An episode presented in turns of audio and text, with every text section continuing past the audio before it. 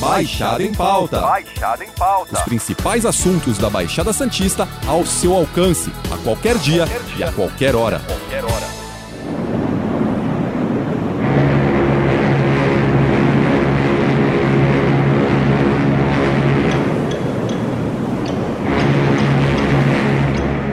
Santos Port Authority lançou em dezembro um edital de chamamento público para o recebimento de projetos e estudos técnicos para a instalação de um novo terminal de passageiros no Porto de Santos.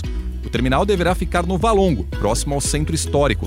Para falar sobre o assunto, o Baixada em Pauta recebe o diretor de Desenvolvimento de Negócios e Regulação da SPA, Bruno Stupello. Bem-vindo ao Baixada em Pauta, Bruno. Como deve ser esse terminal no Valongo? Já alguma ideia de como colocar isso em prática? É um prazer participar do Baixada em Pauta. É um tema super relevante para, para a Baixada Santista, para o desenvolvimento do Centro Histórico é, de Santos.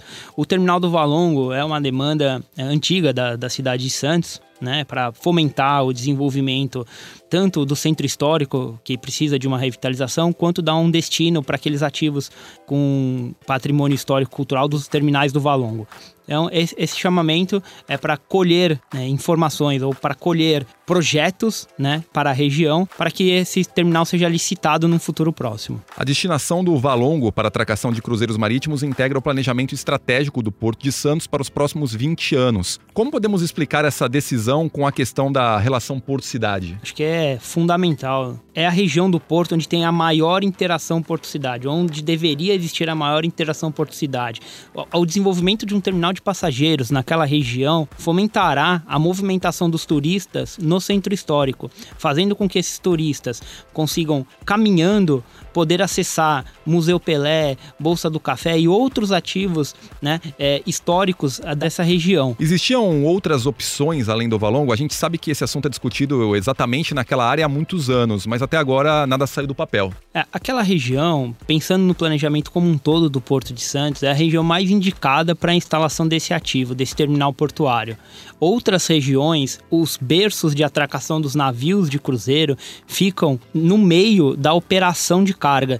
Isso tem uma experiência ruim para o usuário e prejudica a movimentação de carga. Então, de acordo com o planejamento estratégico do porto, aquela região é a região mais indicada para o desenvolvimento de um novo terminal de passageiros. Nos últimos anos eu acabei indo para a Europa algumas vezes a trabalho para lançamento de navios da MSC, da Costa e novas gerações estão chegando com capacidade de 5, 7, 10 mil passageiros.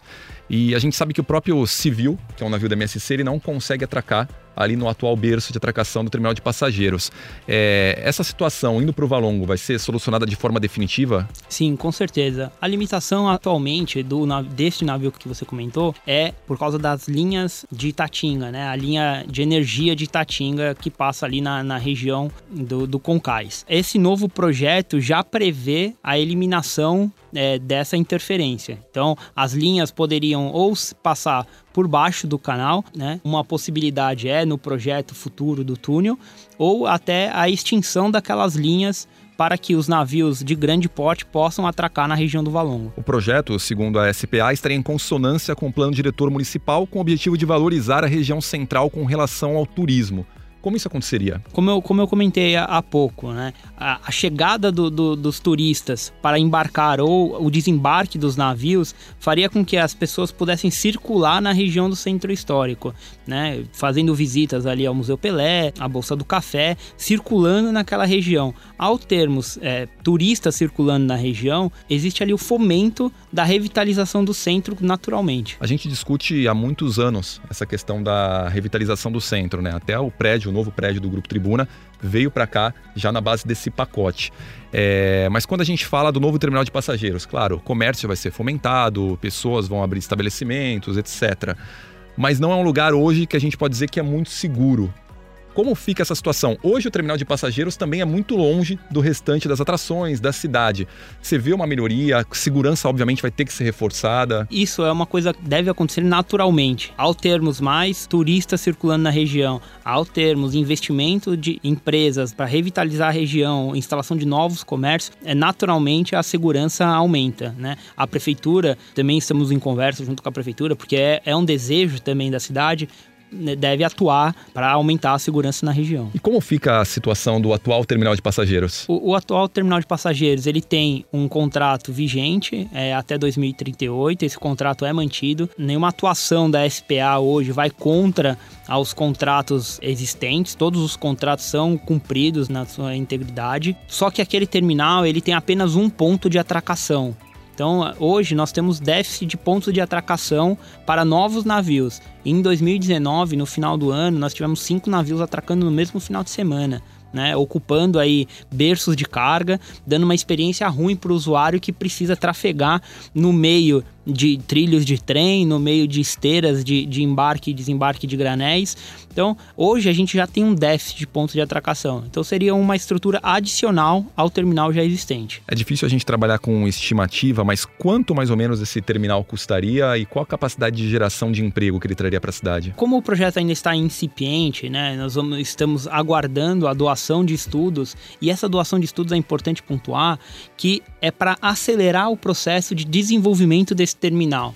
A SPA hoje tem capacidade para desenvolver esse projeto? Sim, temos capacidade técnica para desenvolver o projeto. No entanto, nós temos diversos outros terminais que estão numa lista de prioridade. O terminal de passageiros é, pode ser desenvolvido pela, pela SPA?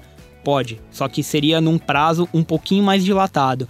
Caso a gente receba essas contribuições, né, é, recebendo essas contribuições, a licitação pode ser num tempo muito mais curto, acelerando o desenvolvimento. E para a gente finalizar, a gente consegue dar alguma projeção de que ano, por exemplo, a gente consegue ter esse terminal funcionando? Pensando no, num cronograma meio que padrão de desenvolvimento e de licitações, caso tenhamos né, a, a colaboração do, das empresas com a doação dos projetos, seria possível, em, pensando em cronogramas padrões, claro, né, a gente não pode cravar uma data, mas assim, pensando em cronogramas padrões, a gente conseguiria é, licitar esse novo terminal dentro de um ano, um ano e meio. Depois, mais dois, três anos de construção do terminal. Então, daria para ter uma estimativa dentro de quatro anos, né, seria possível ter esse terminal funcionando. Próximo de 2025. Beleza, Bruno. Obrigado pela sua participação no Baixada em Pauta. Na semana que vem a gente volta com outro papo com outro convidado. Lembrando que esse podcast está disponível no G1, Apple Podcast, Spotify, Deezer, Google Podcast e Castbox. Nos aplicativos existe a opção para você assinar esse podcast e receber um aviso sempre que um novo fica disponível. Eu sou Alexandre Lopes e encerro o Baixada em Pauta por aqui. Até o próximo. Tchau.